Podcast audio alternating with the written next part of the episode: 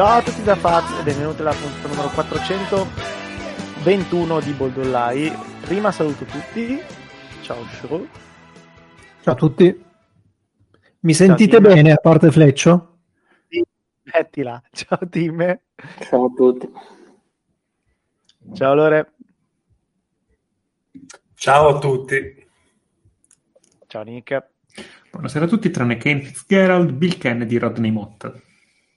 Smettila, state giocando da esattamente due minuti e un secondo. Smettila. E John posso lamentare.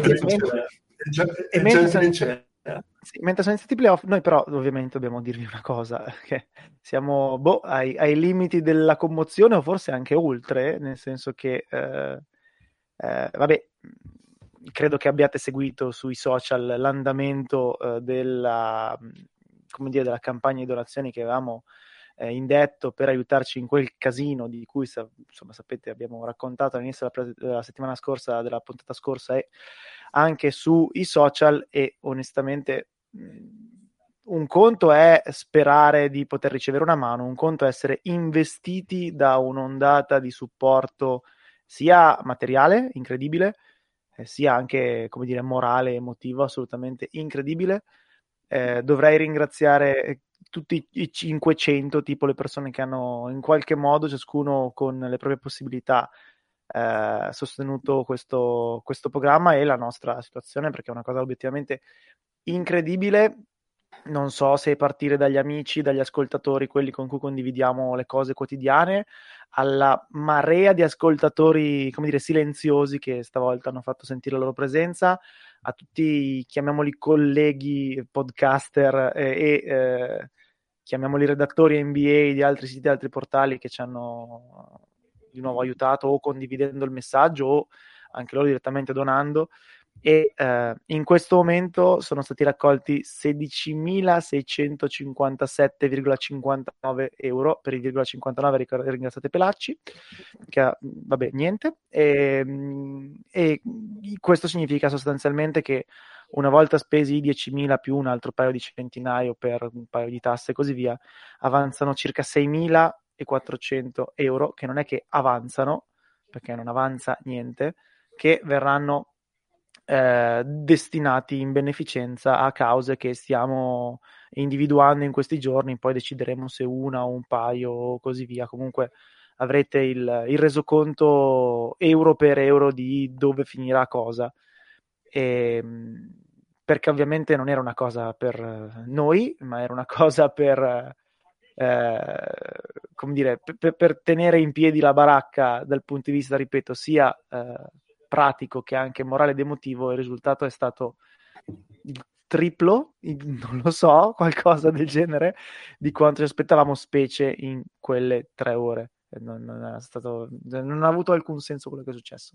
Quindi la smetto di parlare che tanto non serve più. Eh, g- grazie e basta a chiunque ci abbia messo anche solo l'idea eh, e basta. Il resto poi, ripeto, finirà ovviamente tutto in beneficenza.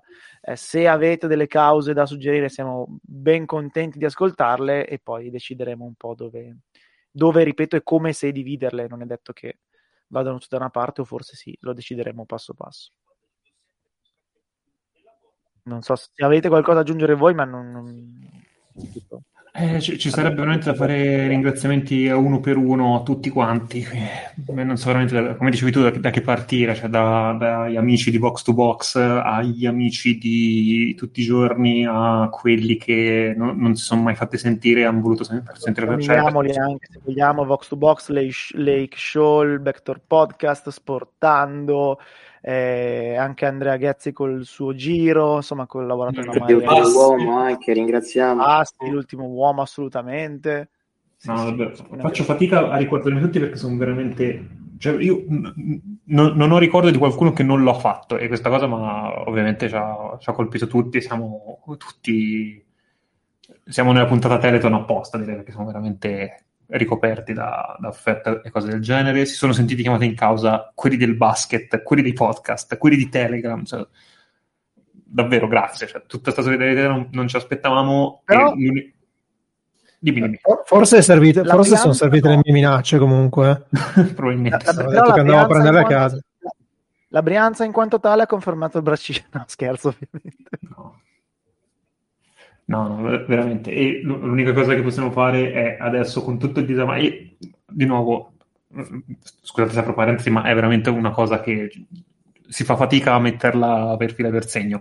Eh, eh, grazie a chi ha dato troppi soldi, grazie a chi ha dato dei soldi quando diceva mm, sto cercando lavoro, sono in cassa integrazione, ho il locale aperto e comunque voglio darvi qualcosa. Cioè, sono robe che io ero veramente spezzato. Io lunedì non sono riuscito a combinare nulla di concreto. Bravo, esatto. grazie, grazie veramente tanto. L'unica Bravo. cosa che possiamo fare adesso è con tutto quello che ci avete voluto dare, anche dopo che la quota è stata raggiunta, e ricordiamo è stata raggiunta in tre ore e mezza, una roba così, l'unica cosa che possiamo fare è metterli in qualcosa di veramente meritevole. Quindi veramente grazie e cerchiamo di fare il nostro meglio in quest'altra cosa adesso.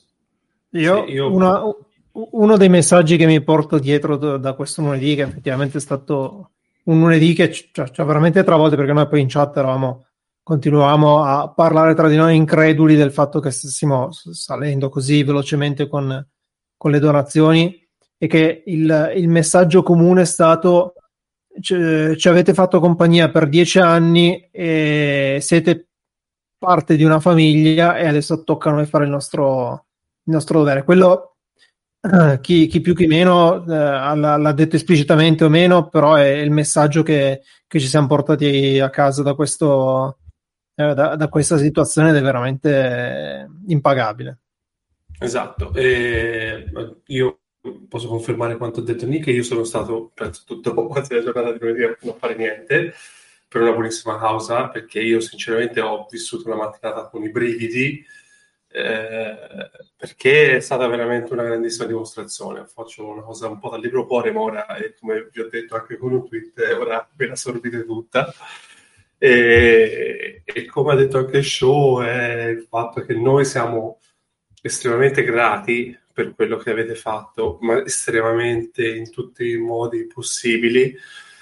E, ma ci sentiamo anche gratificati da questa cosa perché vuol dire che questi dieci anni che abbiamo fatto per qualcuno hanno voluto dire qualche cosa e per noi, per, almeno per quanto mi riguarda, è, è una risposta fantastica. E, e io ci sono rimasto veramente bene e la, il livello di commozione è stato veramente alto è stato quindi era proprio da togliersi come dicevo appunto la trave dall'occhio perché era una cosa incredibile che... perché, perché è stato così è stato. Quindi io ci tengo sinceramente a ringraziarvi veramente ma veramente tutti davvero. No, ne aggiungo ovviamente anch'io uh io di solito con le parole me la cavo abbastanza, più che nel podcast, nella vita di tutti i giorni, spesso e volentieri è un po' la mia, eh, diciamo, il mio mezzo d'uscita, mi disimpegno quasi sempre. Stavolta, sinceramente, non le ho trovate. E, se la pallacanestro è un discorso di feelings, eh, direi che anche tra virgolette eh, gli ascoltatori o comunque parte della community da questo punto di vista ha ribadito il concetto che feelings direi che è la parola corretta, non, non c'è credo l'aggettivo giusto eh, o la, il riassunto della situazione che spiega il momento in cui eravamo oggettivamente a terra e il, il modo in cui fondamentalmente avete trasformato una brutta settimana, un brutto mese, soprattutto per Faz, per carità che l'ha subita più di noi, e non una mattinata esaltante che poi insomma è, è andato avanti e quindi eh, chapeau, mh, mm, cioè deve essere qualcosa che va solo il grazie, ma eh, no, normalmente mi verrebbe l'aggettivo, la parola giusta, stavolta no, non ce l'ho. E come già accennava Show, mh, mm, siamo, siamo, stati veramente colpiti da, eh, mh, dai messaggi delle persone. Io personalmente ho screenato quasi tutto quello che vedevo a livello di, di donazione, cioè i messaggi che ovviamente accompagnano la donazione indipendentemente dalla somma, erano quasi tutti delle piccole opere d'arte o perché ripetevano i tormentoni o perché in linea di massima eh, mettevano un punto della trasmissione che gli era piaciuto particolarmente e credo che di più non avremmo potuto sperare. Aggiungo un'ultimissima, un'ultimissima cosa, scusate, me ne sono dimenticato. Altra cosa che io vorrei sottolineare è anche quelli che ci hanno contattato sia in gruppo che singolarmente per dirci quanto contenti erano che era andata in questa maniera qui. Questa è stata una cosa, anche da questo, dal mio punto di vista, secondo me estremamente, di cui sono estremamente grato, veramente. E ora io ho finito, eh, ve lo giuro. All'ultimo fleccio che è arrivato, almeno ti sei lavato le mani? Eh, sì, a stento, a stento. Uh, giusto una passatina veloce. Devi aggiungere no, qualcosa? Se, no, se, se, uh, Leccio, mi senti bene? Uh, non, sento, no, non, sento, nessuno. Eh, avrete detto sicuramente tutto voi cheat. Io per chiudere, eh, tra le, appunto come diceva Fra, tra le, ogni vostro intervento è stato eh, diciamo così, accompagnato da frasi bellissime, divertenti, commoventi, eccetera. Quella che secondo me richiude tutta la questione è, è stata una, una, citazione da Chi non salta bianco è, eh, in cui a un, certo, a un, certo, punto la ragazza dice a Woody Harrelson eh, a volte quando vinci perdi e quando perdi vinci. è andato esattamente così, cioè, noi abbiamo perso una causa ma abbiamo vinto una valanga di, di, di affetto, di emozioni che non, eh, che non ci aspettavamo e che ci porteremo dietro per sempre. Quindi grazie veramente. Bene.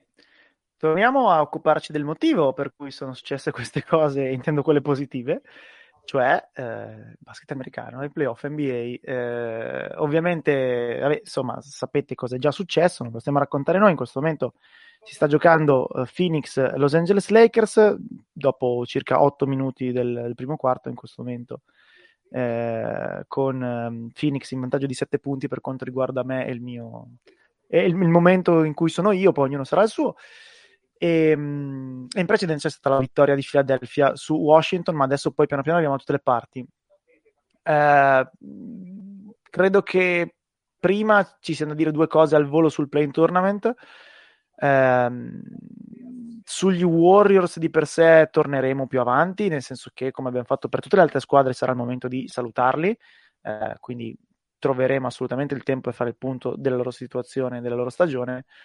Eh, per quanto mi riguarda, l'unica cosa è eh, non eh, giudico a posteriori perché diciamo per fortuna per come è andato ero un fan abbastanza del play tournament già a monte eh, è andata incredibilmente bene per quanto riguarda le partite diciamo in cui appunto sono stati coinvolti gli Warriors le altre magari un po' meno.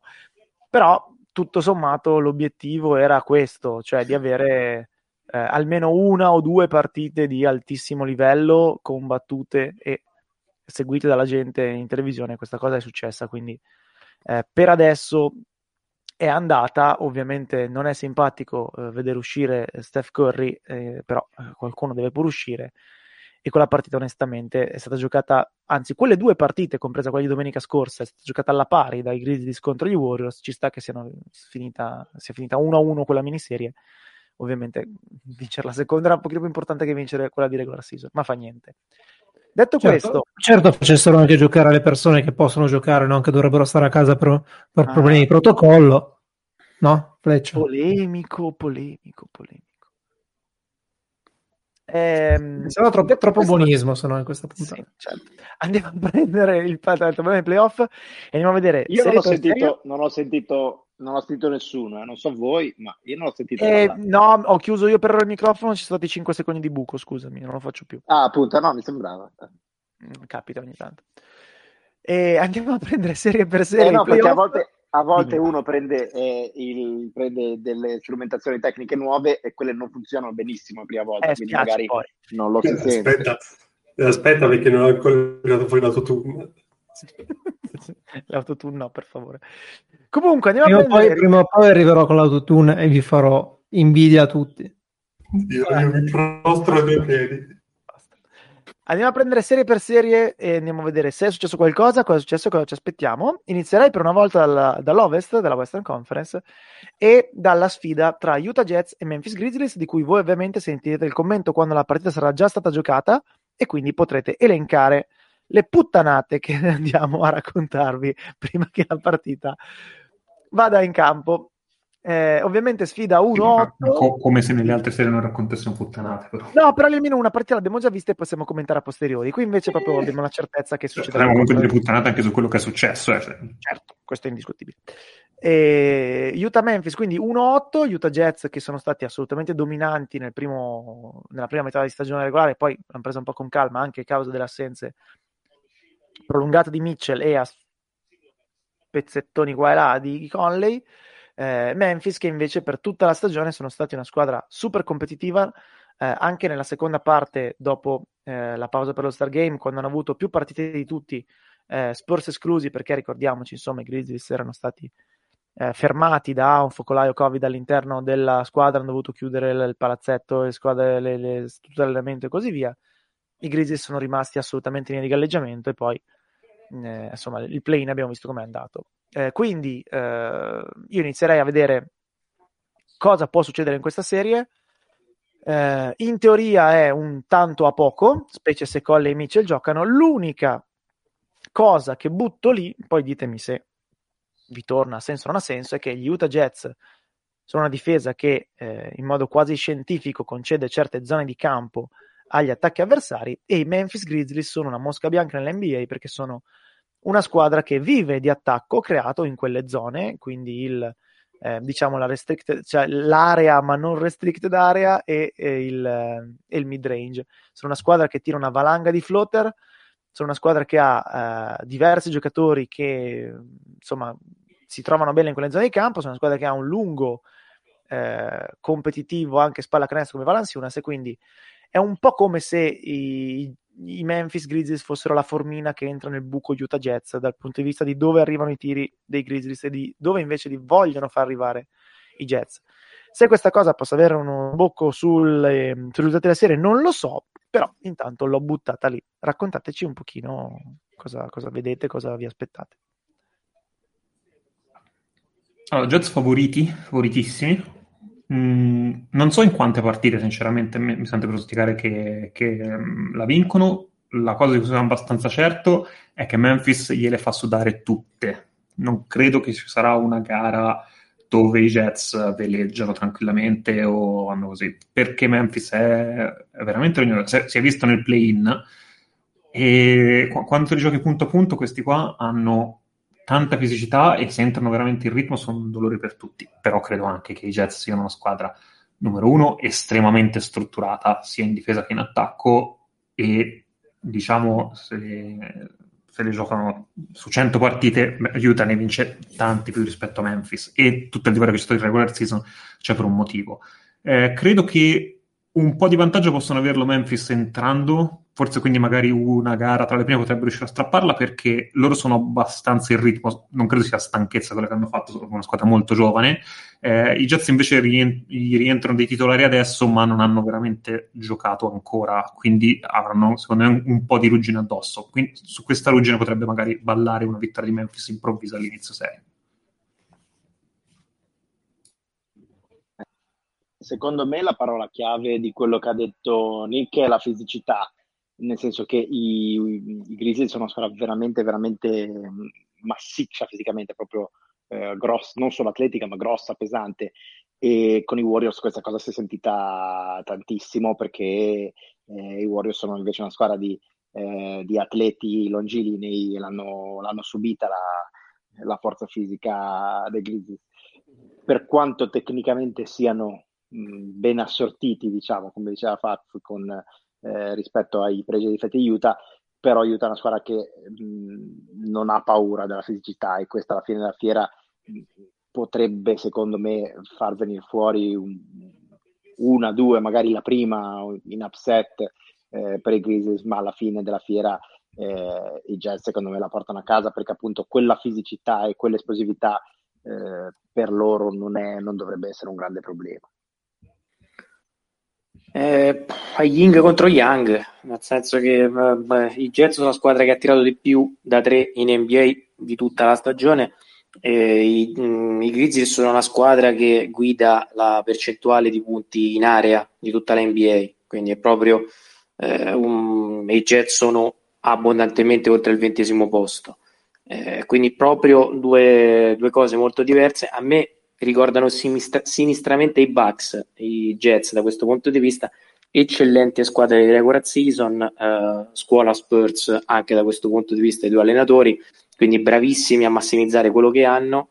Eh, Mitchell ha fatto la stagione della vita e non so se la prossima replica a questo livello di intensità, però insomma, mh, per come impatto, per quanto siano due giocatori diversi, secondo me non era diversissimo da Giannis, non come stile, ma proprio come impatto su, su, sui compagni.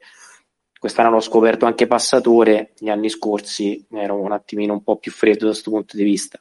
E quindi se lui non è al 100%, eh, mh, mm, ho i miei dubbi.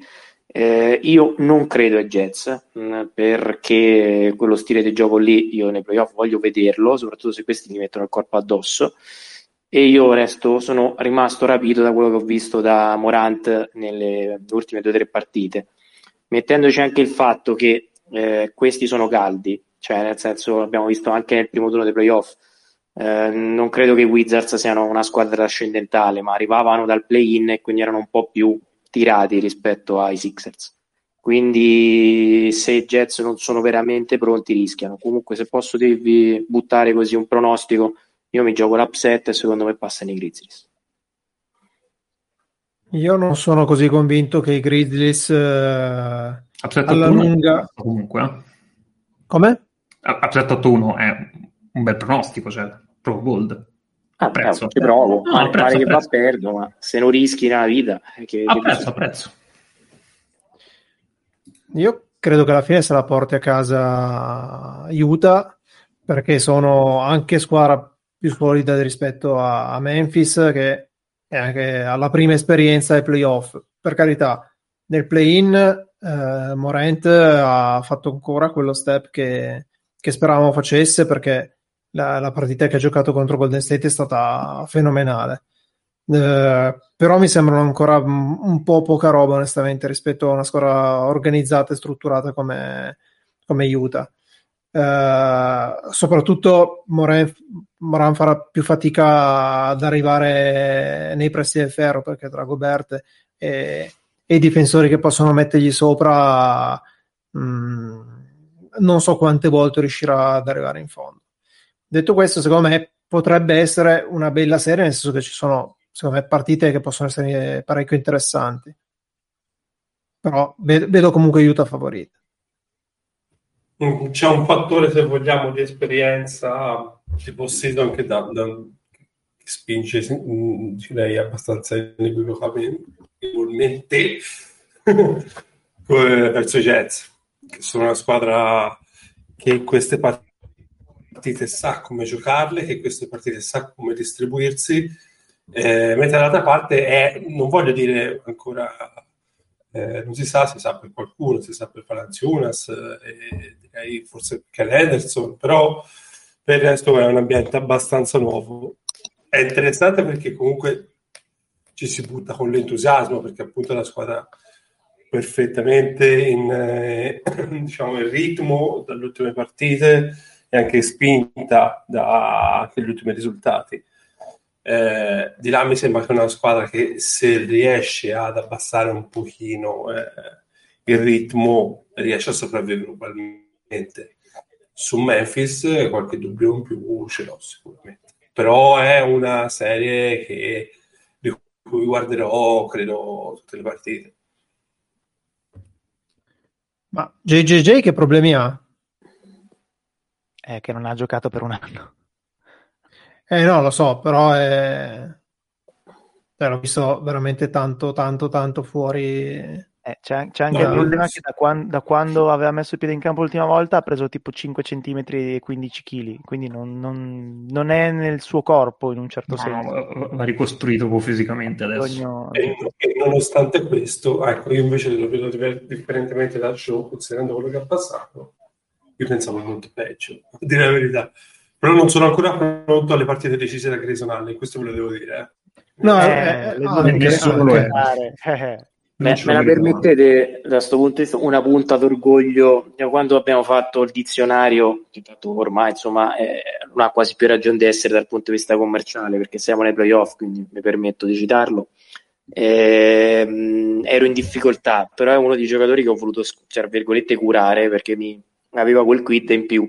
Secondo me è la squadra, nel senso pregi e difetti li riassume alla perfezione da questo punto di vista. È uno dei difensori più fastidiosi che puoi incontrare in NBA, non necessariamente perché è bravissimo, ma proprio perché ti dà fastidio. Quindi magari delle volte innesca il fenomeno, qualche altra volta riesce a farlo andare eh, fuori ritmo. Aspettatevi quello che avete visto nella bolla, nel senso eh, delle cazzate per cui eh, la sua squadra pagherà con dei liberi nei momenti decisivi, li potete tranquillamente mettere come certi. Dall'altra parte, quando meno te lo aspetti e Morant stacca da un punto di vista mentale e lui si porta la squadra sulle spalle. Quindi è un odio-amore, però io ci sono delle giocate che lo adoro e delle altre che lo rincorrerei con randello notoso, per citare Buffa eh, diciamo che la scatola dei cioccolatini, Brooks, non sa mai quello che ti capita. Fleccio, devi raccontarci qualcos'altro su Utah Memphis o posso andare avanti? Così per dire. Circoliamo, dai, circoliamo. Vai. Lakers Clippers, eh, scusate, sì, Lakers Clippers. Mavericks Clippers. Magari. Magari. Eh, volevano, ma l'hanno evitato i Clippers. C'è già stata gara 1 in cui eh, Dallas ha vinto nonostante Doncic nel quarto quarto non abbia segnato neanche un canestro, ma perché i Clippers negli ultimi sei minuti non hanno segnato praticamente mai, solo cinque punti. Um, I Clippers delle 12 squadre eh, in cima alla Lega per record sono la peggiore per rendimento nel clutch in stagione regolare e eh, ieri notte eh, si è avuta un po' la conferma di questa cosa perché eh, o Kawhi eh, fa i bambini coi baffi o lì non funziona e su Kawhi continuo sinceramente ad avere dei dubbi sulle reali condizioni fisiche perché ha giocato un primo tempo spaziale, terzo quarto molto bene, poi piano piano si è spento nel quarto quarto, era veramente veramente moscio. I Clippers continuano ad avere il solito rendimento un po' del cazzo per cui loro fanno le loro cose, se il tiro entra vincono, se il tiro non entra perdono, se il tiro è metà e metà se la giocano, eh, non fanno una piega in nessuna direzione, eh, Paul George, dopo un primo tempo anche lui abbastanza faticoso, il, il, secondo tempo ha giocato anche bene, con buon effort, anche a rimbalzo, tutto quello che volete, però resta il fatto che questi hanno perso e sono sostanzialmente già a spalle al muro, perché se ne perdono un'altra è uno psicodramma subito al primo turno. Eh, contro una squadra che, ripeto, ha avuto un Porzingis indecente per eh, quasi 40 minuti e poi ha segnato un paio di canestri due libri nel finale che insomma all'interno di quelle parziali 18 a 5 per Dallas hanno deciso la partita. Eh, Dallas ha avuto ottimissime, ottimissime cose da Tim Hardaway Jr. e soprattutto da Finney Smith che ha anche segnato i suoi tiri, cosa che non è esattamente eh, come dire, quotidiana, mm, però non è neanche che abbia fatto una partita che dici Madonna ci hanno piallati, Dallas ha fatto le sue cose bene, molto bene in alcuni versi, ma non è stata dominante, sono i Clippers che continuano a lasciare dei dubbi onestamente significativi. E, e, poi in realtà se vai a vedere sono praticamente l'unica eh, delle contender di inizio stagione a essere sana perché poi sono sbucate fuori Utah e Phoenix alla grande ma onestamente alcuni dubbi sulle squadre Tim ha già parlato di quelli sui Jets restano le altre contender Denver, i Lakers e così via sono incerottate in teoria i Clippers avrebbero un'autostrada magari no, ma una bella tangenziale verso le finals e, eh.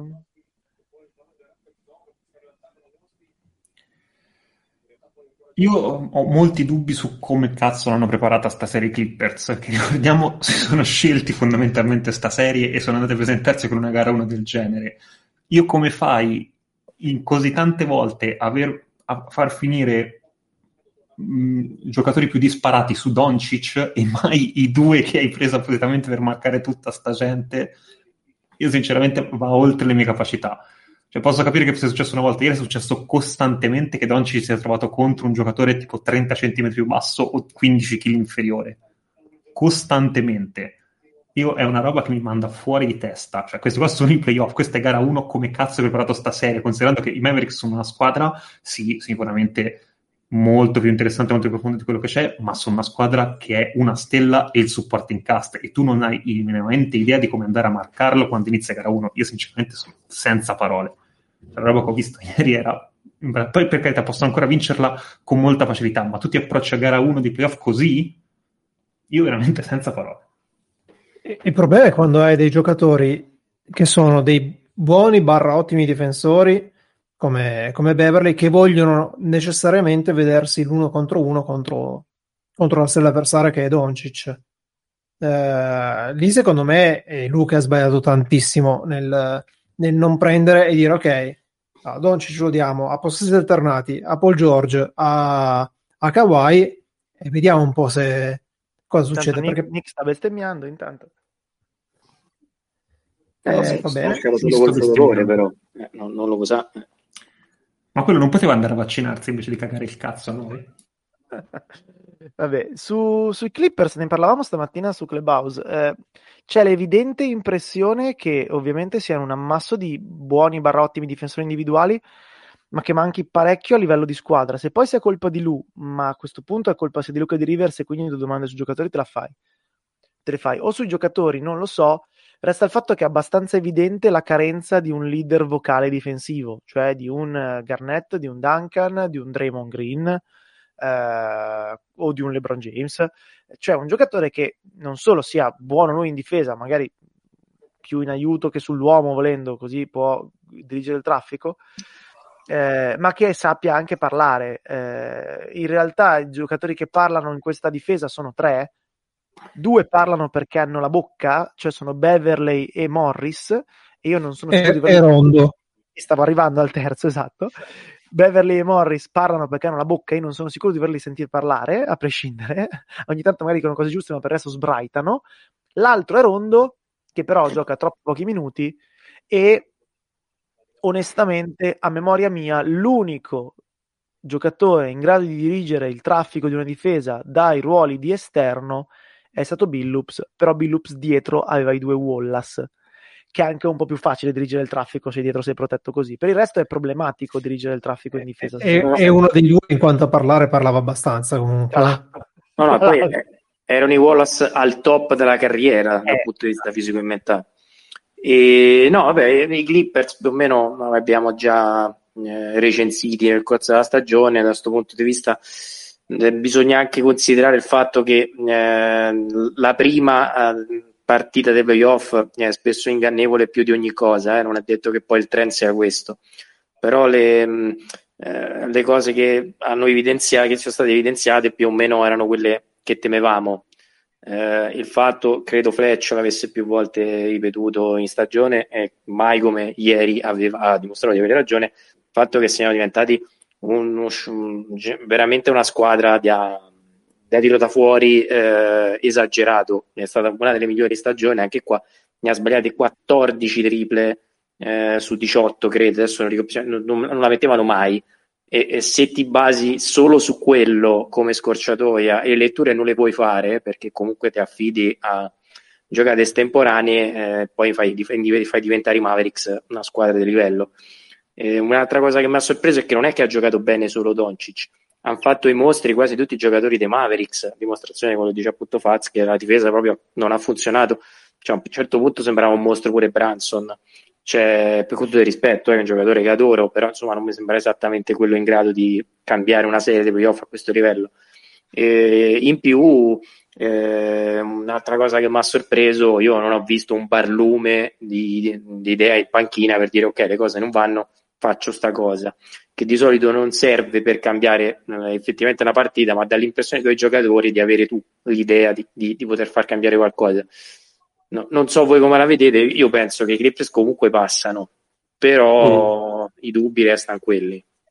No, tendo ad essere d'accordo anche perché comunque, come dici te, gara 1 è sempre gara particolare e vai a comparare un pochino anche quali sono i roster, quali sono anche le capacità delle due squadre vedi che Dallas comunque rimane una squadra molto limitata da questo, da questo punto di vista, eh, che si affida quasi esclusivamente, direi, in questo momento a cosa fa Doncic, eh, per, parlo nell'arco di 48 minuti ovviamente, che Porzingis, eh, ormai non parlerei più di caso, ma parlerei un pochino di, di quello che realmente è. Ieri ho visto veramente non lo sento più. Esultare perché ha rollato un blocco. è una cosa che non si vede. Mi sentite? Adesso sì. È stato un po' robo e abbiamo perso un pezzo. Ma... Abbiamo sentito ah, che l'hai, scusate, che l'hai visto... L'hai visto veramente, però non veramente co- è un po' come può accompagnare solo. L'hai visto veramente cosa? Oddio, non ho perso il filo discorso. Ho, ho, ho, parlato di Porzingis, sì, ma avete sentito mentre parlavo di Porzingis? Eh no, però hai detto, l'ho, l'ho visto veramente, Porzingis l'ho visto veramente. Ah, l'ho visto, per... e... eh, l'ho, l'ho visto per, quello, per quello che ormai non possiamo più parlare di caso, ma parlare di quello che è e sinceramente eh, ero visto, come dicevo, un tweet dove esultavano che l'ha visto rollare dopo un blocco, che era un po', un po particolare, che però può spiegare un pochino quali sono tutte le perplessità sul giocatore. Ecco, quindi questo per dire, i Clippers mi sembra una squadra con molte più armi a disposizione e lui mi sembra anche un allenatore di quelli che negli anni passati Hai perso. Niente. Sta cosa non la devi dire, evidentemente. Ha dimostrato comunque di saper cambiare Vabbè, cosa, magari non in partita, perché credo sia... Fa niente. Bello che poi, come quando divento robotico io, si zittisce e poi le parole arrivano tutte insieme, cartocciate a, a tre di velocità. Ma fa niente, va bene così. Vabbè, Beh, c'è qualcuno contento, che vede. Sarà contento chi ascolta a più due, che a quel punto le sentirà a più sei, a per sé. C'è qualcuno che vede Dallas vincente in questa serie? Eh, e nel caso solo dopo gara 1 era già così prima? No, io, no, vedo, io... io vedo, ancora vincenti i Clippers anche perché eh, comunque molto bello quello che si è visto in gara 1, ma eh, quella è la partita perfetta dei Mavs e eh, è una partita disastrosa dei Clippers. Non credo che facciano quattro partite perfette gli uni e disastrose gli altri. Eh, sostanzialmente in fila, ecco, tutto qua.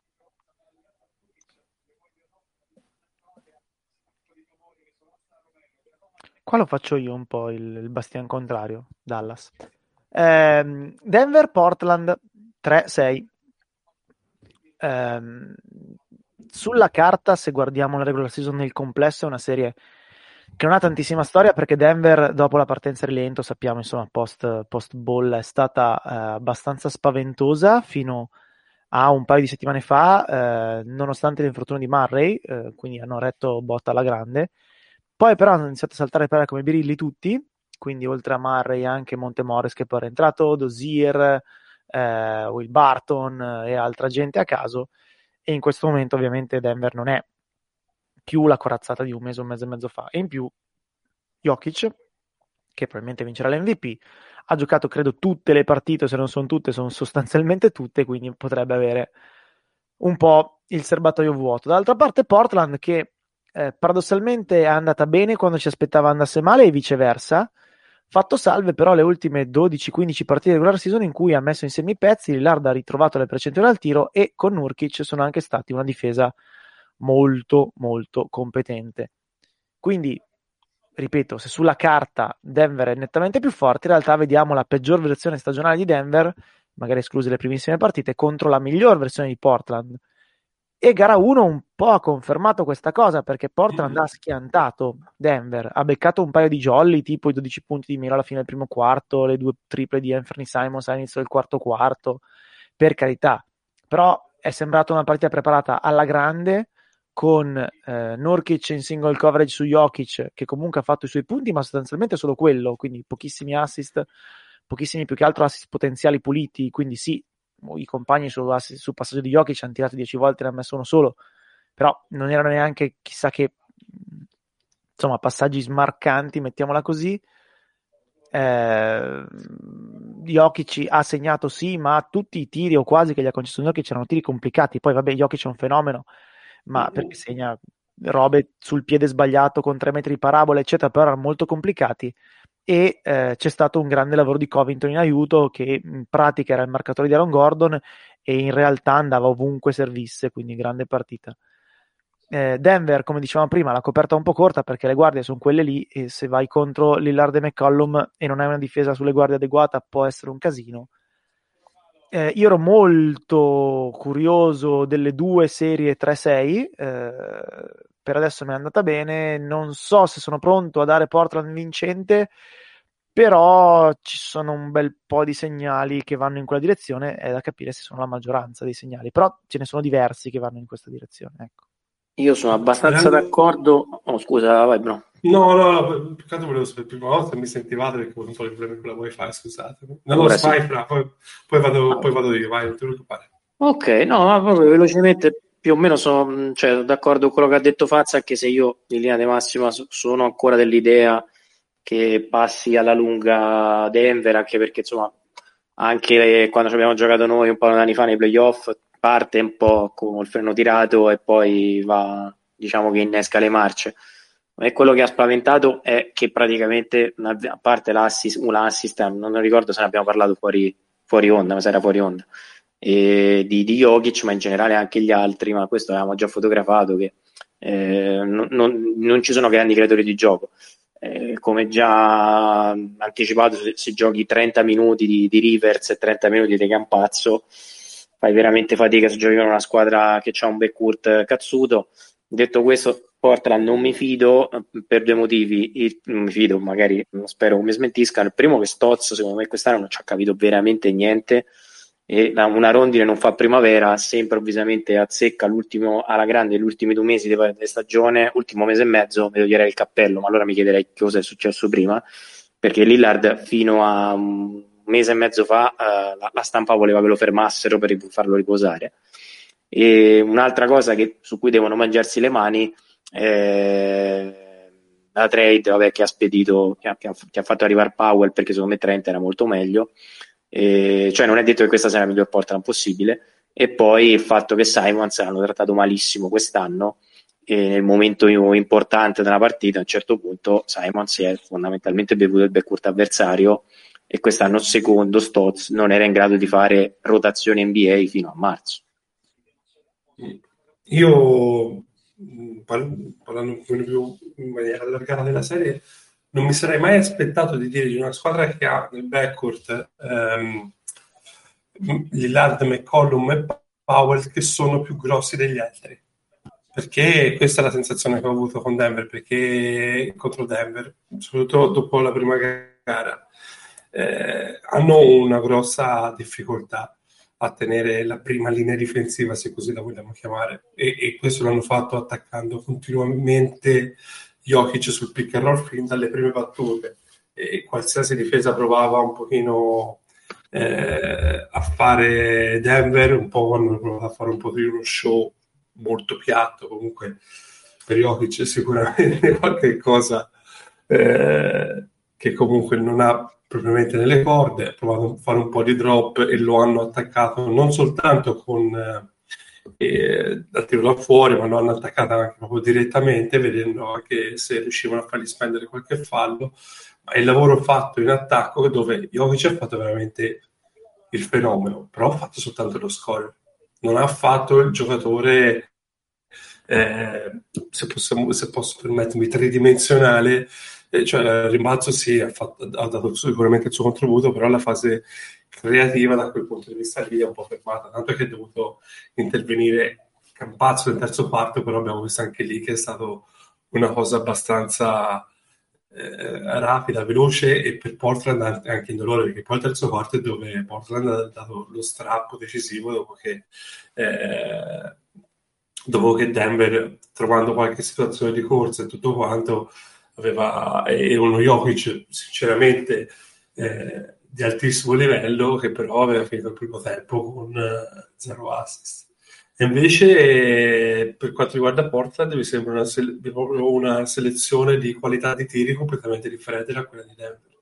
Loro, come dicevo prima, hanno continuato ad attaccare la prima linea difensiva ma senza mai eh, cercando sempre di ampliare questo vantaggio. E sinceramente i difensori di Denver non mi sembrano di questa incredibile competenza da poter reggere una difesa del genere perché si è visto, sicuramente c'è dell'impegno sull'uomo, si è visto Rivers che metteva impegno sull'uomo, si è visto Porter mettere impegno quando veniva coinvolto negli switch contro, eh, contro Lillard, però si è visto anche una grandissima difficoltà nel tenere delle rotazioni e quello sinceramente non c'è da stupirsi se poi Portland ha tirato quasi col 50% da tre punti, secondo me. Io credo che... Vai, vai, Fleccio. Io credo che per il proseguo della serie però eh, fermo restando che Portland ce l'ha un po' nelle corde quella di partire molto forte nelle serie e poi eh, finire le, eh, le, carte da giocarsi molto presto. Sì, e, poi Malone, e poi Malone ce l'ha fatto vedere l'anno scorso che lui riusciva le serie come Esatto, e al contrario, al contrario Malone è un diesel, ma soprattutto credo che il, il, problema, cioè il problema, il vantaggio qui sia Jokic, nel senso che in gara 1 non ha capito bene eh, cosa stavano facendo per contenerlo, eh, è un cervello di basket clamoroso, secondo me da, da, nelle prossime gare lo capirà e non vedremo più mh, eh, altre partite della serie in cui venga contenuto a questo modo, benché Nurkic sia un difensore eh, eccezionale e eh, diciamo in questi anni ci siamo un po' dimenticati per i tanti infortuni che ha avuto, però non credo che possa, che possa durare una serie in cui eh, Jokic, al, al, di là delle partite, per poi pu- puoi avere la partita in cui giochi meglio, peggio, magari sbagli tutti i tiri, però la, dovrebbe comunque dominarla dal punto di vista di, di, di, comprensione e a quel punto lì tutto il resto della squadra di Denver funziona meglio e, e, e non mi sembra fermabile dai Blazers. Però ah, scusa un attimo. lunga. No, volevo dire scusa un attimo, non sei rientro. Sì, poi c'è un discorso anche da dire che io sinceramente avrei dubbi anche sulla lunghezza di Portland. Il problema è che di là sono ancora più corti perché a un certo punto è stato usato eh, Marcus Howard che eh, giocando le ultime partite benissimo che mette grandissimo impegno e tutto quanto, però ecco, io spero di vedere qualche cosa di più oltre a Monte Morris, ma anche da J. Michael Green e da Paul Millsap, perché ora se io mi devo attaccare a Marcus Howard come unico panchinario dietro Monte Morris, eh, il problema sulla, sulla, lunga durata secondo me c'è. E Green parlo anche un pochino più eh, oltre Jokic, che sicuramente la serie come Malone la cambia, però vedo un po' queste piccole falle che mi verrebbe da pensare che questa è una serie che si protrae e non, e non sono così tanto sicuro posi- di essere positivo su Denver. Ecco. Sì, a me è vero che solo gara 1 di una serie, però mh, mm, continuano a permanere de- i-, i dubbi su uno Jokic così decisivo ai playoff continuativamente come è stato l'anno scorso Murray o come lo sono altre stelle, ma più, più per ruolo che per, uh, che per valore del giocatore alla fine, perché eh, nei playoff tendenzialmente quelli che fanno poi la, la differenza sono più gli esterni che, che i lunghi. E, e Jokic, che è un lungo anche anche se è tipico, comunque un lungo che ha bisogno di, di, di giocare molto internamente, quando si trova gli spazi chiusi come ieri, a parte un paio di frangenti cui ha fatto il mostro, fa molta fatica. E, e, e onestamente vedo, vedo invece Portland favorita perché ha, ha, trovato anche un Carmelo Anthony che è stato efficace nei, nei minuti in cui ha giocato, uh, Anthony Simons, cioè, è, è una squadra che comunque ha una, un'identità, una profondità diversa a quella che purtroppo ha in questo momento Denver, eh, dove, dove, manca veramente con il pane John Murray. Sì, vai a dire a Jokic che non è stato dominante ai playoff dell'anno scorso, però diciamo che complessivamente sono d'accordo.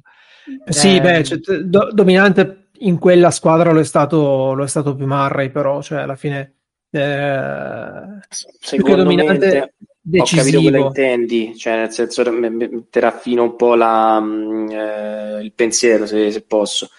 Non, non, più che posizione, secondo me è una questione di re- realizzazione, cioè per esempio Embiid dall'altra parte dimostra che comunque sia, eh, paradossalmente secondo me il lungo può essere addirittura più pesante di un, di un esterno, il problema è che Jokic non è un realizzatore, è un giocatore atipico è un giocatore che valorizza gli altri, eh, come diceva pure Faz, magari becchi la partita in cui fa il mostro e ti segna quei tiri difficili, però non è un giocatore da 35 tiri.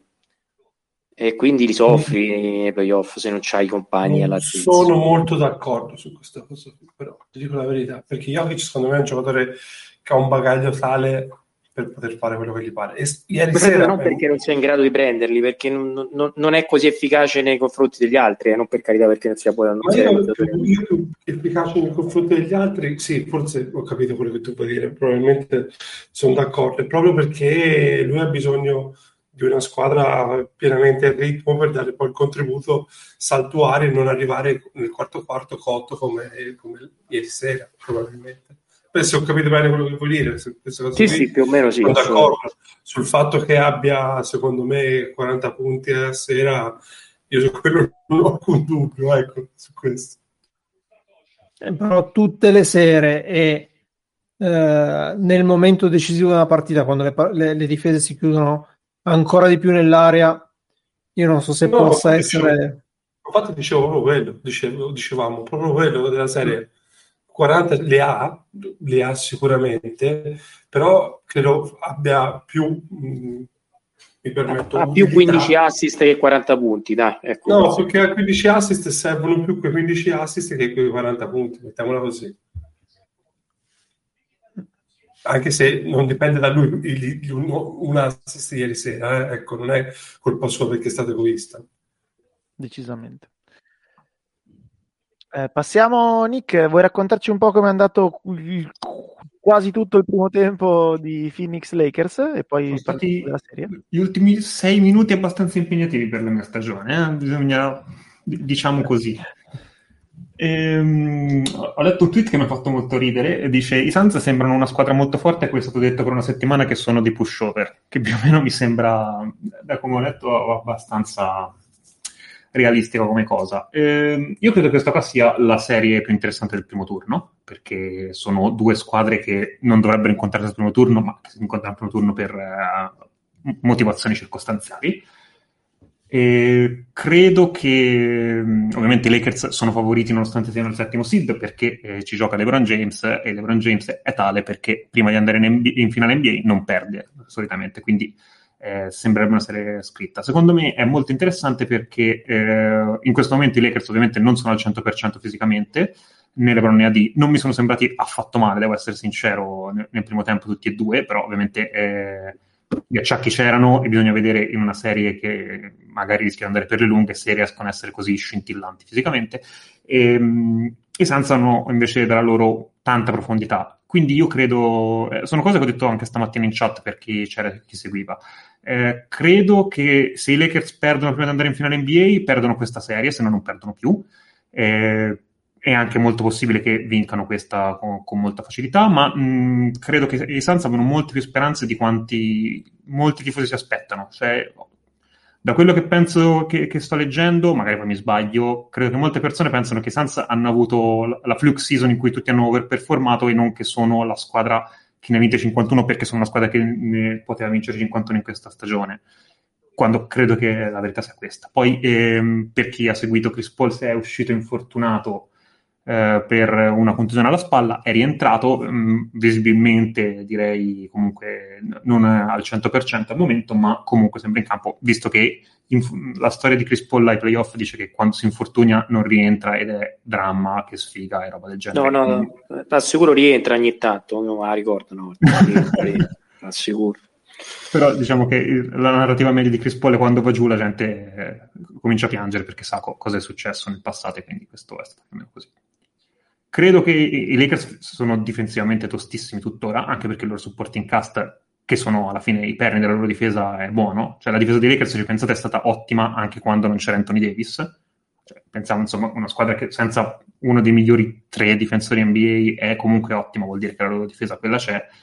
E va un po' visto, i Suns non difendono da tante partite bene come difendevano a un certo punto della stagione, e è un po' da vedere, sono tanti esordienti, però secondo me ci sono anche tanti veterani e secondo me a livello di talento è una serie che diventa molto interessante.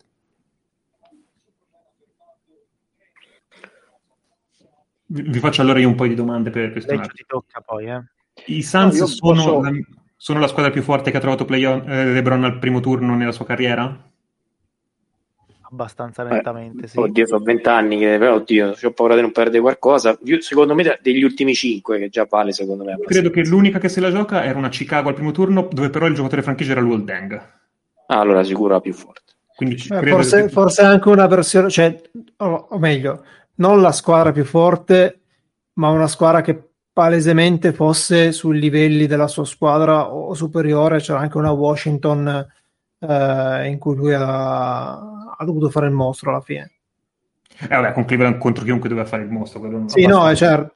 Però chiaramente non era una squadra fo- fo- formidabile, però è una squadra contro cui si è dovuto scontrare che era più forte di quella. No, no, ma, cioè, ma io non voglio, cioè, non voglio, mai passare a dire sì, che la carriera di a, livello, a, livello generale, a livello generale, però ti do ragione. Sì, sì, è la squadra più forte. È anche vero che è il secondo anno che fai playoff ad ovest, quindi è normale anche che al primo turno a est non trovi squadre fortissime. Comunque, questo è. Altra domanda: cioè, è tra le squadre più forti che onesto. Prima, prima della difesa? Prima della finale? Non ti ho capito, scusa. Non ho è, capito la domanda. Phoenix no. è tra le squadre più forti che ha trovato LeBron prima di una finale NBA? In assoluto no. Nomi. Eh, dovrei scartare. Cioè, io, allora, il concetto è questo. Io, io ho molta fiducia dei. Ho molta fiducia dei Suns, nei Suns. Cioè, eh, io, io ribatto il concetto. No, io non ne farei una questione di nomi o controlli perché poi magari eh, è anche facile ricordarsi eh, limping um, delle cose, magari c'era in quel momento in cui Lebron era più o meno in forma, le altre squadre che nomi che adesso ci sembrano risibili, magari erano in un periodo particolarmente propizio, è difficile fare la, la classifica. Quello che ti dico però, e credo di aver colto il punto, eh, è la situazione peggiore in cui poteva trovarsi LeBron, da questo punto di vista c'è effettivamente ragione, e quello credo che sia poi il, il succo del discorso. Eh, il, il, discorso che ho fatto per i Jets lo ribalto completamente per i Suns. Non sono una squadra regular season, esattamente il contrario di quello che abbiamo detto per i Jets, lo possiamo applicare ai Suns, quindi sono perfettamente d'accordo sulla fiducia e per quello non, non ero ironico prima, nel senso che secondo me hai fatto un'analisi molto onesta e condivisibile e adesso vediamo il, contra- il contraltare di Fleccio. Il problema, secondo me, dei Suns potenziale è che comunque i Lakers sono una squadra difficilissima da leggere perché continuano ad andare a tre cilindri sempre. Ogni tanto Io fanno. Dimmi, dimmi. Ma vai, vai, scusa, no, no, stavo no, veloce. Eh, completamente off topic. No, no, non riesco mai a capire quando ci si mettono e quando no. Sulla carta, facendo il gioco delle figurine, eh, sono più forti dei Suns, da tanti, anche perché sono campioni NBA, ah, leggermente rinforzati. Eh, però effettivamente sono una squadra eh, veramente femmina, in senso buono, mi ricordano molto gli Spurs di certe versioni, cioè non... li guardi e dici perché non parli, perché non giochi Detto questo, non so come sta LeBron, non so nemmeno bene come sta Davis, però ecco, c'è una cosa su questo d'accordo che dice Nick, che se per caso passano quei Suns vanno proprio in finale abbastanza secondo me lisci. Sì, secondo me sono, sono, sono, più forti, ma non sono i favoriti in questa serie, se mi passate l'ossimoro, perché comunque sono i più forti eh, tra le due eh, al, al, meglio delle, delle rispettive potenzialità però sono molto lontani dal meglio delle loro rispettive potenzialità e, e non solo per gli infortuni, eh, mi verrebbe anche da dire, perché mh, sta diventando anche un po' troppo facile dire eh, ridurre tutto a Emma LeBron, Emma ED se stessero bene. Comunque questa squadra ha una serie di problemi intrinseci che non dipendono da LeBron e ad esempio la rotazione dei lunghi e eh, cosa fare eh, con, eh, con il reparto lunghi eh, che è un problema che con le rotazioni non è mai stato risolto eh, dall'inizio della stagione e mh, non è stato risolto ed è, ed è emerso con, con, con evidenza eh, anche nella partita eh, del play-in con i, con i, Warriors e sta emergendo anche stasera. Insomma, è, è, una, è una, squadra che non ha, non ha capito bene cosa fare al, al netto del dire quando c'è eh, AD da 5 va tutto bene, però è un po' troppo facile così e non, non glielo puoi chiedere per, per, 48 minuti. Quando non c'è AD da 5, cosa fai? A, cosa ti, eh, a quale dei due che ora sono diventati tre eh, e potenzialmente quattro con Markif Morris ti affidi? E Vogel non l'ha ancora capito e non lo sta capendo o forse l'ha capito e lo tiene nascosto, voglio sperare, ma in ogni caso se non l'ha capito il tempo è finito perché eh, non, sono, non, c'è più da fare, eh, da fare, non c'è più tempo per fare dei test. E per converso c'è anche un problema nel backcourt che è simile, cioè cosa fai con Schroeder quando Schroeder non gira, eh, cioè più o meno eh, il 50% delle volte, perché Schroeder come sappiamo è un, è, è un lancio di moneta che può dirti benissimo o malissimo, cosa fai con Schroeder quando non gira, quanto sei disposto a, a rischiare e aspettare eh, nel momento in cui lui non sta girando e, e, e, quando è che è il momento di dire basta e, ed eventualmente lasciarlo da parte. questi sono problemi che il roster dei Lakers ha avuto per tutto l'anno e non c'entra niente con la condizione fisica di LeBron e di e una squadra come, una squadra come i, i, Suns eh, ti mette, eh, te le mette in luce queste, queste, carenze, così come l'ha già fatto i Warriors in una gara singola, figuriamoci una serie i Suns che sono una squadra superiore. Eh, Freccio, come lo vedi il discorso di small ball in questa serie? Cioè, l'anno scorso forse anche durante questa stagione, a un certo punto i Lakers andavano in small ball e trituravano gli avversari. Credo che anche qui sia la chiave o credi che qua può non bastare? Secondo me può non bastare perché alla fine la small ball dei Lakers non è la small ball, la small ball dei Lakers è Anthony Davis da 5, che però sì, non, sì, è, sì. non, è, small ball, cioè hai un centro vero eh, che però è Anthony Davis. Eh, eh, però va, fatela marcare quel centro vero cioè, nella eh no, maggior parte dei casi.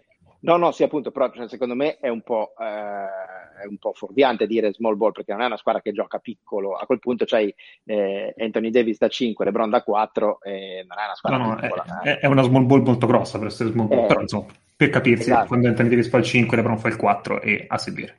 Esatto, secondo me non, in, a maggior ragione essere contro i Suns non ti puoi permettere di farlo per 40 minuti, come a un certo punto ha fatto l'anno scorso nei momenti cruciali eh, della stagione, soprattutto contro gli Heat, a un certo momento ha detto va bene dai, eh, 40 minuti, tu, tutti i minuti che si possono avere di Anthony Davis, lui fa il 5 e, e buonanotte al secchio. Secondo me in questa serie non te lo puoi permettere, eh, essenzialmente perché i Suns hanno un tipo di fisicità eh, che ti può mettere in difficoltà su, queste, eh, su questo tipo di giocate, anche perché il famoso discorso Anthony Davis non vuole giocare da 5.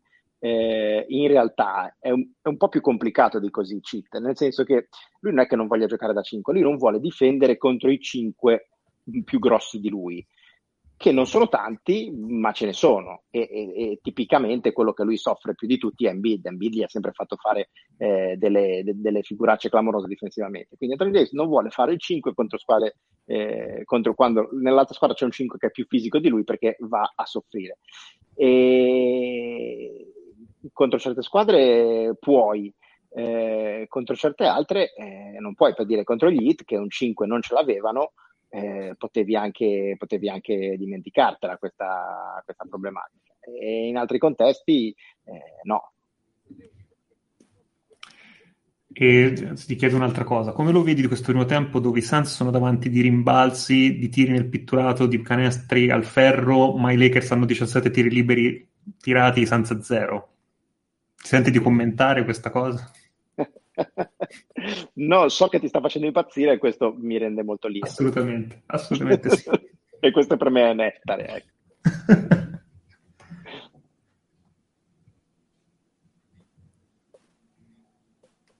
Stessa domanda che ho fatto prima a tutti. Qualcuno vede Phoenix che vince questa serie?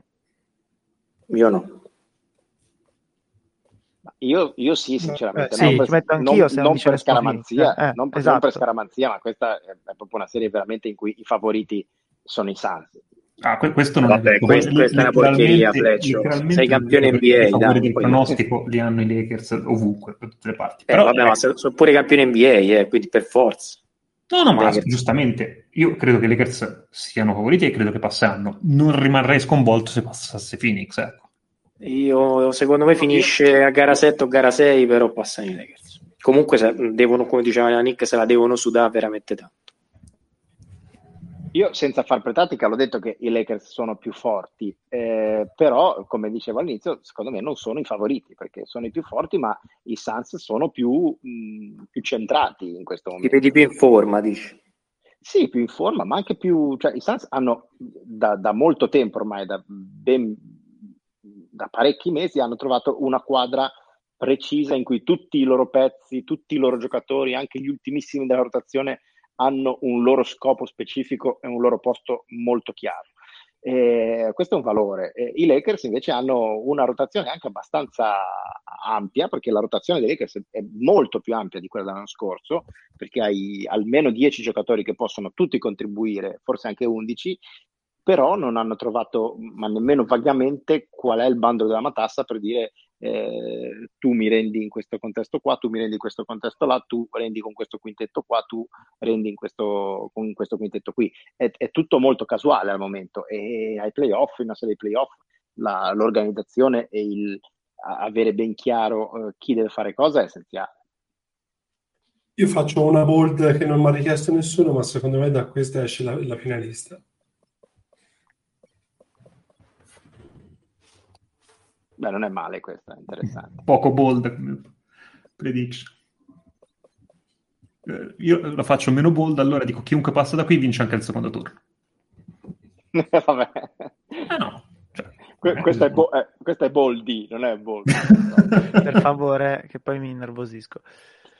Va bene, andiamocene dall'altra parte, va? Partita di prima, Philadelphia-Washington, ovviamente 1 contro 8, Washington che ha trionfato nella seconda partita del play-in tournament contro i Pacers. Eh, cosa che mi ha fatto molto ridere, PJ Washington che ha twittato LOL dopo lo schiaffo preso dai Pacers contro gli Wizards, forse dimenticando che lui da quella squadra di merda per cui lui eh, twitta LOL ne hanno presi tipo 40, quindi staccia un pochino PJ. A parte questo, partita di fila e Washington che onestamente sarebbe dovuta essere un tanto a poco e che per qualche motivo fila si è tenuta aperta fino all'ultimo minuto, una cosa del genere, senza troppi motivi se non uh, Daniel Gafford più o meno, che è stato il migliore in campo quasi. Ottima partita, Bias Harris, Embiid ha fatto quasi il compitino, onestamente, Simmons, solita partita stranissima da leggere perché va per i fatti suoi. Eh, però vabbè insomma Fila ha vinto e faccio fatica a immaginare più di una vittoria di Washington in tutta la serie onestamente sì, è stato il reach secondo voi di, di, Washington quello di oggi perché per me sì cioè. eh, Washington è caldissima dall'ultimo mese, dai play-in in generale ha probabilmente acquisito in corsa certezze che non aveva. Eh, comunque Sixers e Ciabatte ho visto tipo non, tutto un primo tempo mi hanno dato un fastidio per quello che non facevano enorme.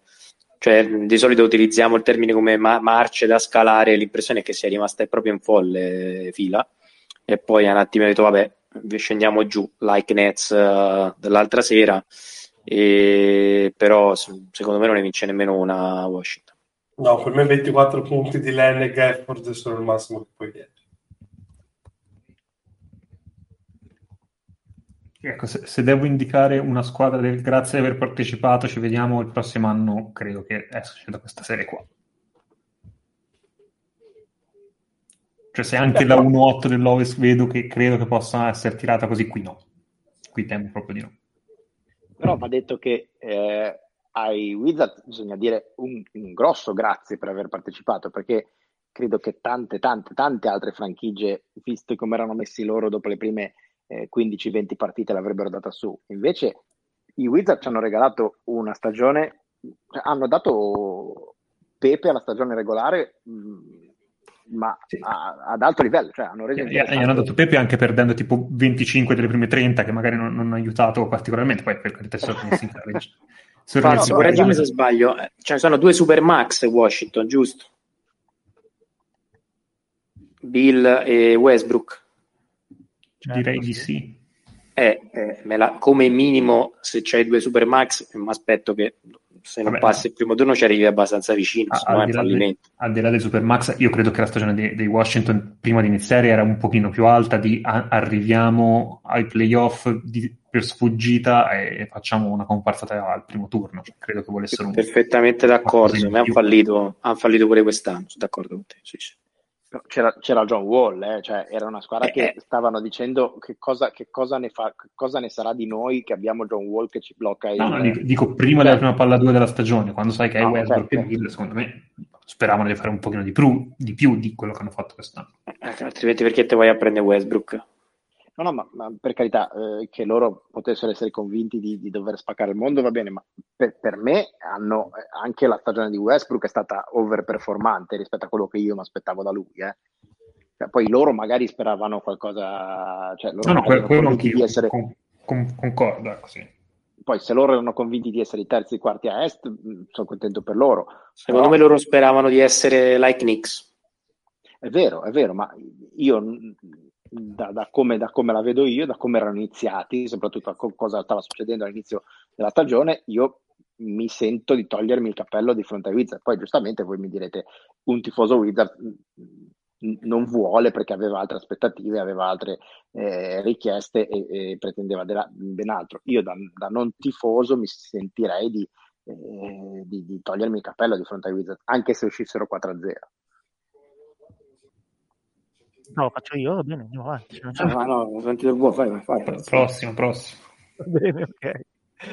Allora, spostiamoci alla serie tra New York e Atlanta, 4-5 eh, che andrà in campo a brevissimo. E noi ovviamente non vedremo, voi avrete già visto e quindi preparatevi. In questo caso agli insulti. Ehm, è una sfida di stili abbastanza interessante perché da una parte abbiamo una squadra che gioca eh, lento a metà campo, forte in difesa e molto molto molto dipendente da Julius Randle in attacco, dall'altra invece abbiamo una squadra con diverse bocche da fuoco un pochino più leggerina ma molto più veloce e a suo agio a tutto campo come gli Hawks.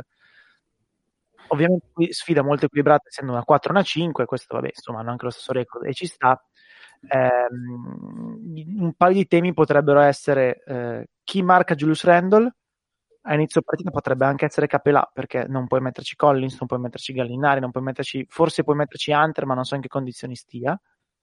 Eh, però a un certo punto quando entrano Rose e Quickley ed esce Peyton che non mette alcuna pressione su eh, Trae Young, forse hai bisogno di capellari in protector più che di capellare corpo addosso a Randall e allora non so cosa succede in quei casi lì. Quindi Atlanta ha un problema che si chiama Julius Randall. Eh, per contro i Knicks hanno il problema che Atlanta ha veramente tanti giocatori validi. Bogdanovic nella seconda parte di stagione è stato eccellente quindi è un, una sfida alla pari con squadre che hanno punti di forza e punti deboli ben evidenti e che però la, l'avversaria può, può sfruttare. Quindi sono molto molto curioso sul pronostico. Credo leggermente Atlanta, forse spererei Knicks, una cosa del genere, non lo so, però forse appena appena Atlanta favorita per me. Show, spiegaci tu. Ma mm, allora, onestamente io Anch'io vedrei Atlanta favorita perché comunque il livello di talento e di esperienza che hanno ai playoff con, eh, con Gallinari, con Capelà, con, eh, eh, con Young che comunque ha già giocato partite importanti superiore a quello dei Knicks. E, e, anche il talento offensivo con Bogdanovic, con, eh, con Trae Young, con, eh, con Gallinari stesso sono, è, è difficile riuscire a, a a, a stargli dietro. Eh, detto ciò, però, l'organizzazione difensiva che ha, eh, che ha messo Tibodo mi fa ben sperare. Quindi, onestamente, ogni volta che penso a un pronostico, penso al contrario del precedente. In questo momento darei tipo eh, 52-48 per, per Atlanta. Mm, però basta, basta veramente poco. Basta... tra l'altro è il, è il, probabile risultato finale di una partita 52-48 sì, no, esatto. in campo, certo. No, mm, onestamente non, non so, la, la, la, vedo difficile. Sono già contento di essere arrivato con il fattore campo.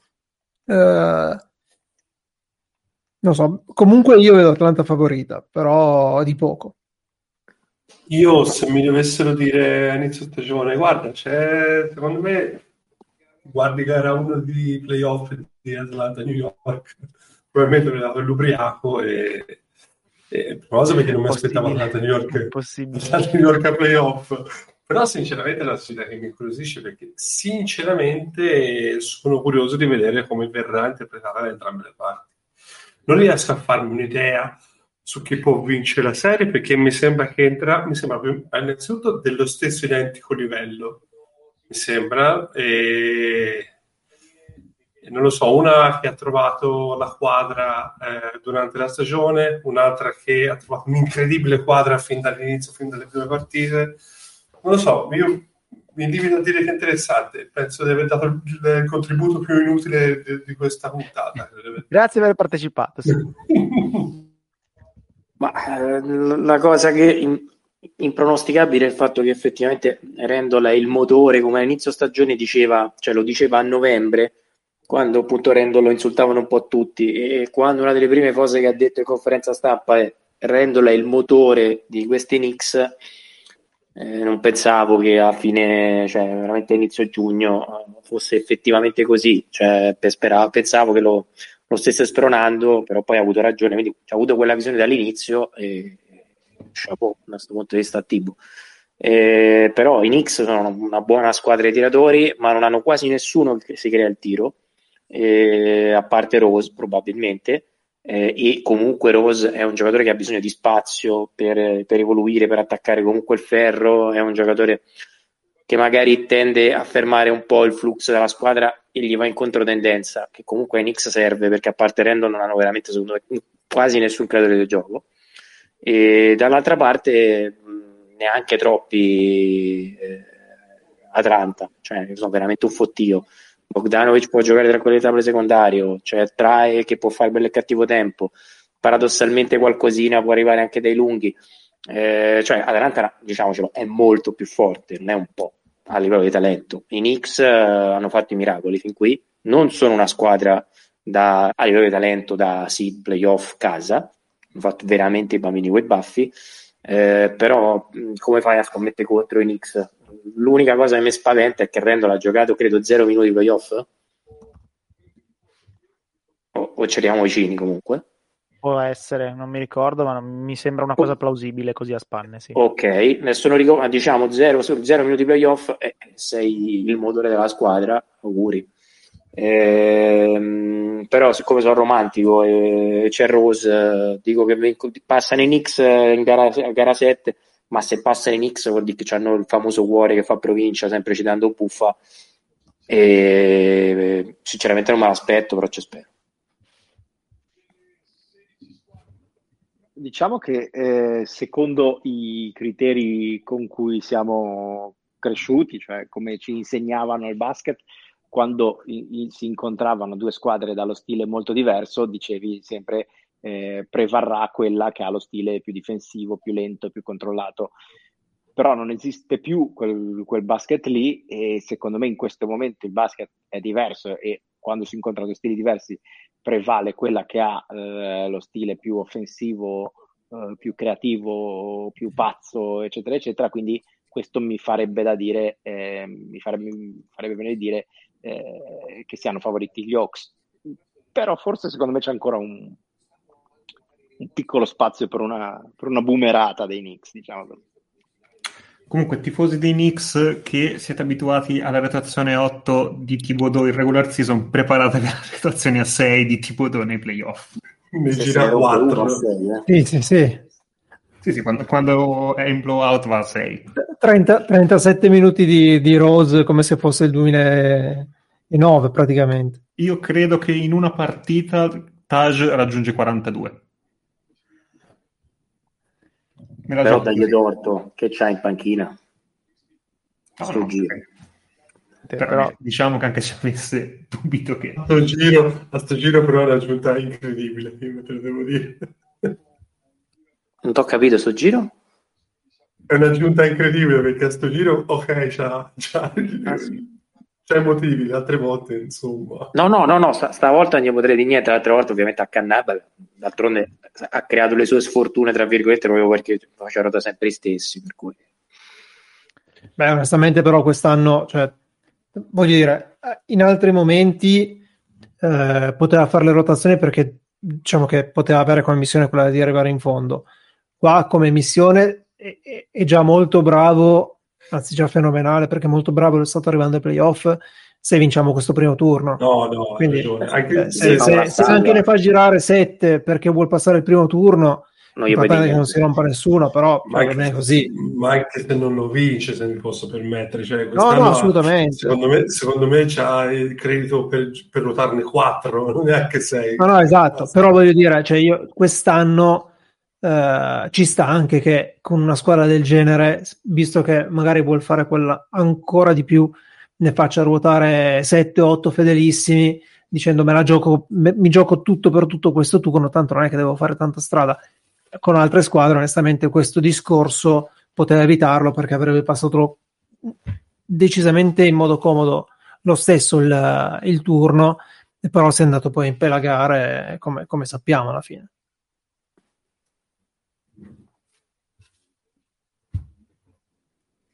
Non Andiamo so cosa aspettarmi da questa serie, però. Scusa? No, dicevo, non so cosa aspettarmi da questa serie, sia tecnicamente perché sono due squadre comunque molto esordienti ai playoff, sia a livello di risultato. Cioè, io do, do semplicemente Knicks favoriti perché hanno il fattore campo, ma fine. Non saprei veramente altro dire. Legittimo. Tra l'altro, tra, tra l'altro credo neanche, neanche, una bella serie da vedere. Cioè, la guardo perché eh, sono i Knicks. No, eh, non, non, lo so, cioè, capisci? Non, non, so veramente se. Perché può essere anche, essendo entrambe esordienti, può anche essere che in realtà ne viene fuori qualcosa di, di carino da vedere. Ecco. Però non, non saprei davvero. Sono proprio. È un grosso punto di domanda sta, sta serie per me. Passiamo alla serie invece tra Milwaukee e Miami. Eh, dopo gara 1 Miami può oh. sicuramente, sicuramente, vedere il bicchiere mezzo vuoto perché era una partita che si poteva vincere, ma ci sono anche diversi motivi per vederlo mezzo pieno perché tra eh, Bam, Jimmy Butler e Harrow hanno tirato tipo cos'era, di 10 su 50, così non mi ricordo, vado a spanne. E quindi insomma questa cosa è difficile che si eh, riproponga eh, Spolstra si è abba- abbastanza mangiato Bud, ma questo lo sapevamo già abbastanza. Eh, la differenza grossa è stata che i Bucks hanno avuto da Drew Holiday e da, Middleton, e da Middleton esattamente quello che si aspettano esattamente da tutti e due per tutta la partita. Poi, vabbè, insomma, il canestro finale di Middleton è un capolavoro, ma non è stato solo quello, così come di Holiday non sono state solo magari certe rubate in contropiede e così via, ma grandissima partita per entrambi. Eh, Lore, però qua tocca a te. Mm-mm. Mm. No, eh, allora, dispiace per come è finita perché sinceramente eh, vabbè, l'abbiamo ripresa all'overtime e poi quando sembrava l'overtime andata l'abbiamo invece ripresa un'altra volta. E come dici te, c'è la sensazione del bicchiere vuoto, non vuotissimo perché comunque eh, come dicevo ieri sera nella nostra chat, mi sembra che eh, prendendo dei lati positivi, cioè quest'anno ancora su Giannis siamo preparati. E mi è piaciuto un sacco come è stata preparata, sia lontano che vicino al canestro, perché hanno capito che raddoppiarlo al primo passo di uno step l'hanno fatto due o tre volte Jimmy Butler e Goran Dragic in maniera di intelligenza incredibile eh, mi ha dato grandissima spinta emotiva da questo punto di vista, così come da vicino che, te, che Bam li teneva i primi contatti e poi mandavano il raddoppio. Eh, mi sembra che però quest'anno Drew Holiday, e qui mi ripeto un'altra volta e chiedo scusa, però sia veramente l'arma in più che possono usare su entrambi i lati del campo. E si è visto nel finale, si è visto eh, con due giocate difensive, si è visto con delle giocate anche offensive quando veramente eh, Bud si è ritrovato come lo scorso anno a non avere eh, soluzioni fuori da, eh, da Giannis o dalla, dalla, dalla creazione di Giannis. Bud che sì, Spolza se l'è mangiato, ma mi è sembrato più, più ehm, preparato in, cert- in alcune situazioni eh, soprattutto quando c'era da, appunto, eh, da, ricercare un altro piano difensivo, quello mi è piaciuto, è piaciuto così come Lopez che se droppa di brutto, è vero che Duncan Robinson ci fa la capanna e il 7 su 13 di ieri spero sia soltanto l'inizio, però è anche vero che ieri Bam ha tirato male per colpa sua. Male perché comunque Lopez sinceramente anche con alcune entrate a maiale come come combattere, però quello è il lavoro Ring Protector, non c'è niente da dire. E... Inizia a scrivere la copertina e entrate a maiale, per favore, grazie.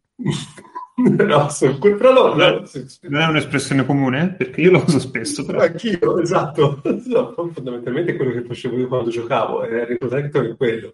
Tiri una mannagata e poi fai scusa, il mio lavoro. Che è quello, fondamentalmente. Però sì, allora, non abbiamo bisogno di tenere in tutte le maniere loro sinceramente mi fa paura perché comunque Giannis le partite a mostro ce l'ha. Quella di ieri se vedi il tabellino 26, 18 e 5 può sembrare, ma secondo me non è stata. Però ecco, io comunque rimango sempre sul fatto che, che Badenholzer arrivi a queste partite con pochissima sperimentazione di quello che ha appunto nel roster. Quello è una cosa che sinceramente per, per un allenatore di quel livello un po' mi, mi urta. Però ecco, la, il fatto che la, la partita mi urta fino a un certo punto. La partita, tra virgolette, normale di Giannis è stata anche tanto merito di, di Adebaio, che ha difeso veramente bene su, su Giannis. No, ha difeso tutta la squadra bene. Come dicevo prima, abbiamo preso delle misure che secondo me sono state clamorose per dire, ha molto senso anche a risa a un certo punto, a parte se non si vede mm. dei tiri a te del cazzo, però ha senso quando devi andare su Switch, su hard Switch a quella maniera, quindi bene, bene Miami su quello. Il problema è che hai avuto appunto Butler da 4 su 22, hai avuto Adebayo da 4 su 15, hai avuto Erro 2 su 10.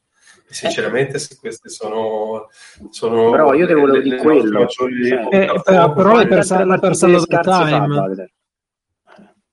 Non vi ho capito perché vi siete sovrapposti. No, sovrapposti, No, dice, dicevo, eh, nonostante quello, l'hai perso l'overtime. Cioè, eh, sì, quella secondo me è la, la, la, la, cosa positiva della partita di ieri, perché eh, tutto sommato, con una partita mh, mm, in attacco mediocre di Butler, anche se poi ha fatto delle cose che non sono andati, cioè, sa- salta all'occhio chiaramente le, le percentuali, ma in attacco ha preso dalla spazzatura del, dei palloni che francamente solo uno come lui può prendere. Però nonostante una partita del genere ti, te la sei giocata fino in fondo. E quello che hai detto tu all'inizio che Spelstra si è messo nel taschino Bud è una cosa che sicuramente tutti hanno sempre reputato Spelstra maggiore, più forte di Bud però io non mi aspettavo Baden-Holzer così in difficoltà alla cos'è, terza, quarta stagione a, a Milwaukee, lo facevo no, molto, più, molto più avanti. Come dicevo prima, sinceramente la mancanza di, di, sperimentazione a questo punto di vista qui, di sperimentare tutto, è secondo me un difetto a questo punto. Poi per carità, poi la squadra per vincere e, ce l'ha. un po' il concetto, quello che ti stavo accennando. Io non so se Miami esce con più certezze e Milwaukee eh, comincia ad avere il tarlo che gli rode la testa, e piano piano scava e arriva fino al cuore. Per dire anche quest'anno questi hanno qualcosa che noi non abbiamo. No, non lo so tu come la fotografi se una gara fa, non fa testo e poi avrà una sua evoluzione. E a me a Miami sembra la squadra più adatta per giocare ai playoff perché è più versatile. Non so quanto sia qui la differenza tra Spo e Budenholzer, che probabilmente la storia ha dimostrato essere tanta, non ci piove. E, però secondo me questa è una squadra. Cioè, la cosa bella di Miami è che è difensivamente versatile e offensivamente parlando abbastanza pratica. Eh, Milwaukee deve sempre giocare al 70-80% del suo potenziale per andare bene e vincere. Miami gioca sporco e va avanti. Non, ovviamente, secondo me, sono più forti i Bucks, però sono più adatti a sopravvivere come caratteristiche gli hit. Cioè, non è fare una questione di quello che fa meno sperimentazione. I giocatori sono quelli che te inventi. Cioè, dalla panchina che escono Forbes e, eh, e con Naughton. Non hanno quasi varianti. No, ma Forbes da questo punto di vista qui è anche nascosto bene. Quello, quella è una cosa appunto che dico Bad, certe cose ho imparato perché comunque Forbes era nascosto su Arisa. È una pippa, forse, va sicuro, eh? l'ho visto bene, veramente No, per quella cosa lì, sì, ma anche ieri non ho, fatto, non fatto niente bene, però ecco, hai visto una mossa tattica che probabilmente può, può usare, può utilizzare. Era una cosa è sicura, questa mi pare più una partita, una, una serie difensiva che offensiva, non vedrete attacchi bellissimi, eh, però dietro si lavora veramente bene, secondo me. Con entrambi i lati. Eh.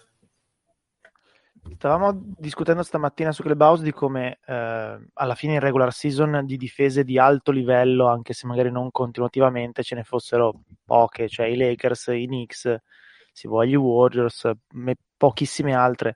Stavolta l'impressione è che Miami sia sbattuta su una grande difesa di Milwaukee, ovviamente Milwaukee sia sbattuta su una grande difesa di Miami. e forse non erano pronte, ecco.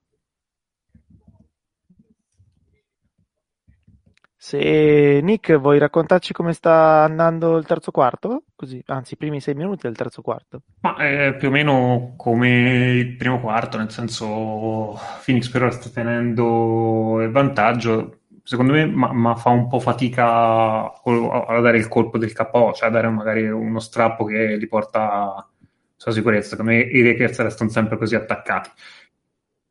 Tanto adesso i Lakers andranno a meno. Eh, può, può essere, 4, può essere cioè, attimo, so, so, rimangono attaccati. È vero che con i Warriors l'hanno fatto forzando tante palle perse. Phoenix sta perdendo tante palle stupide oggi, però generalmente non è una, parla, una squadra che perde troppi palloni, quindi è un po' da vedere. Ecco. Non, non la do per chiusa. Lakers più fastidiosi Beh. nella riunione del condominio fin qui. Ma, ma sempre stati, ma, no? ma non da oggi. Passiamo all'ultima serie est, Brooklyn-Boston con gara 1 che si è risolta sostanzialmente con noi ci abbiamo che dire e voi no, e credo che anche il resto della serie vada così. Ho finito, non ho altro da dire. Vabbè, però dai, Boston ha fatto quello che poteva, ci ha messo, ci ha messo qualcosa no, di suo. Dai, io non pensavo Boston giocasse così partita. bene, onestamente. Ottima partita. No. Resta il problema che appena Durant ha detto ok, vinciamo, è finita. No, quello sì. Diciamo che la differenza di, di talento è mostruosa, quell'altro manca a Brown. Mm, non, diciamo che non, non, c'è secondo me un universo parallelo in cui questa arriva a gara 6, forse gara 5 se Boston ci mette il cuore e i Nets vanno in ciabatte. Però mm, potrebbe essere una buona occasione per i Nets per allenarsi con tutti quanti in campo. Io fossi loro me la giocherei non solo gli ultimi 7 minuti, ma cercherei di capire perché una, una cosa negativa è che comunque ancora i Nets fanno confusione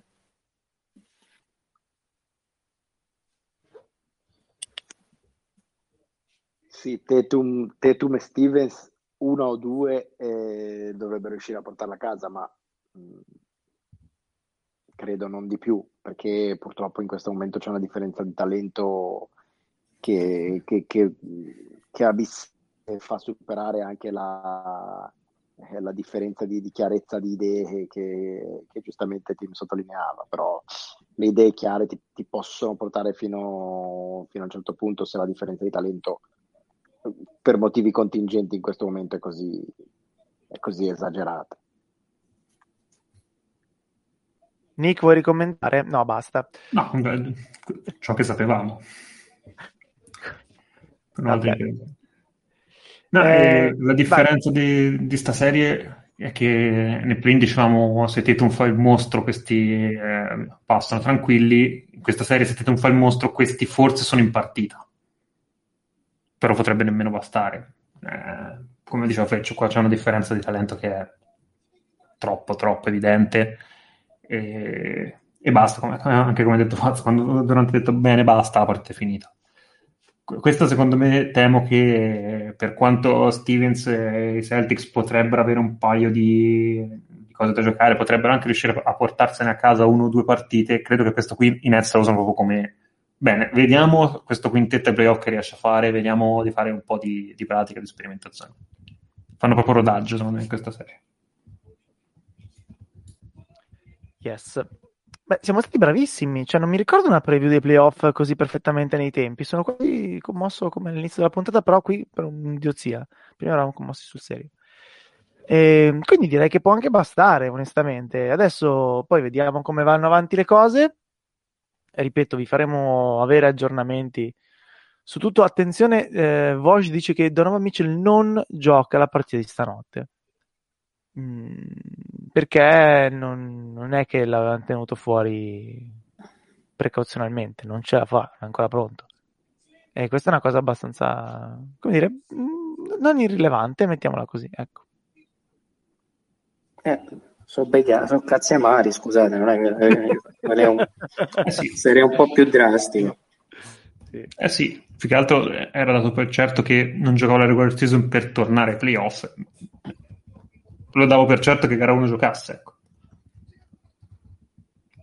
magari per cautela si possono permettere di far riposare una partita al primo turno, ecco, però non belle notizie. Decisamente no. Va bene, basta direi, possiamo, possiamo chiudere. Eh, ripeto, sono, sono, quasi... Sono stupito molto positivamente, bravi. Eh, ciao Lore.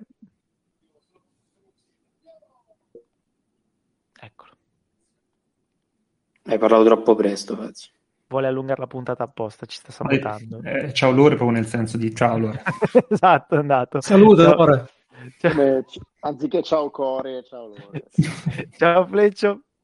Ciao a tutti, io volevo mandare un grande abbraccio a Vitto e dirgli che eh, lo sport non è giusto. Solo questo. Te, te sei una persona orrenda. Mia, mamma mia.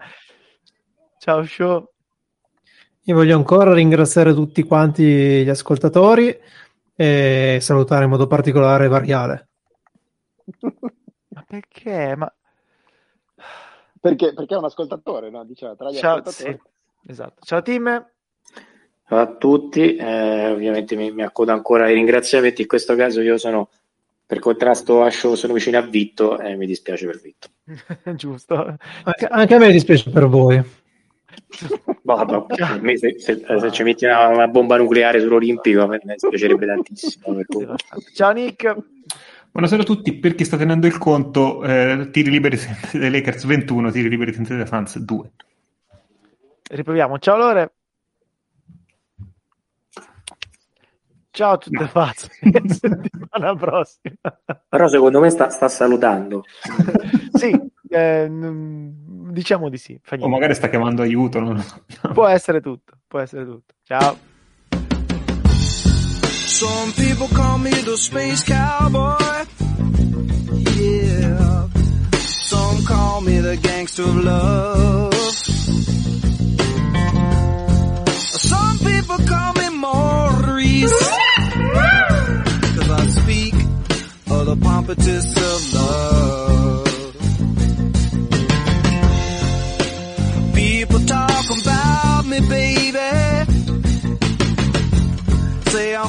your arms door.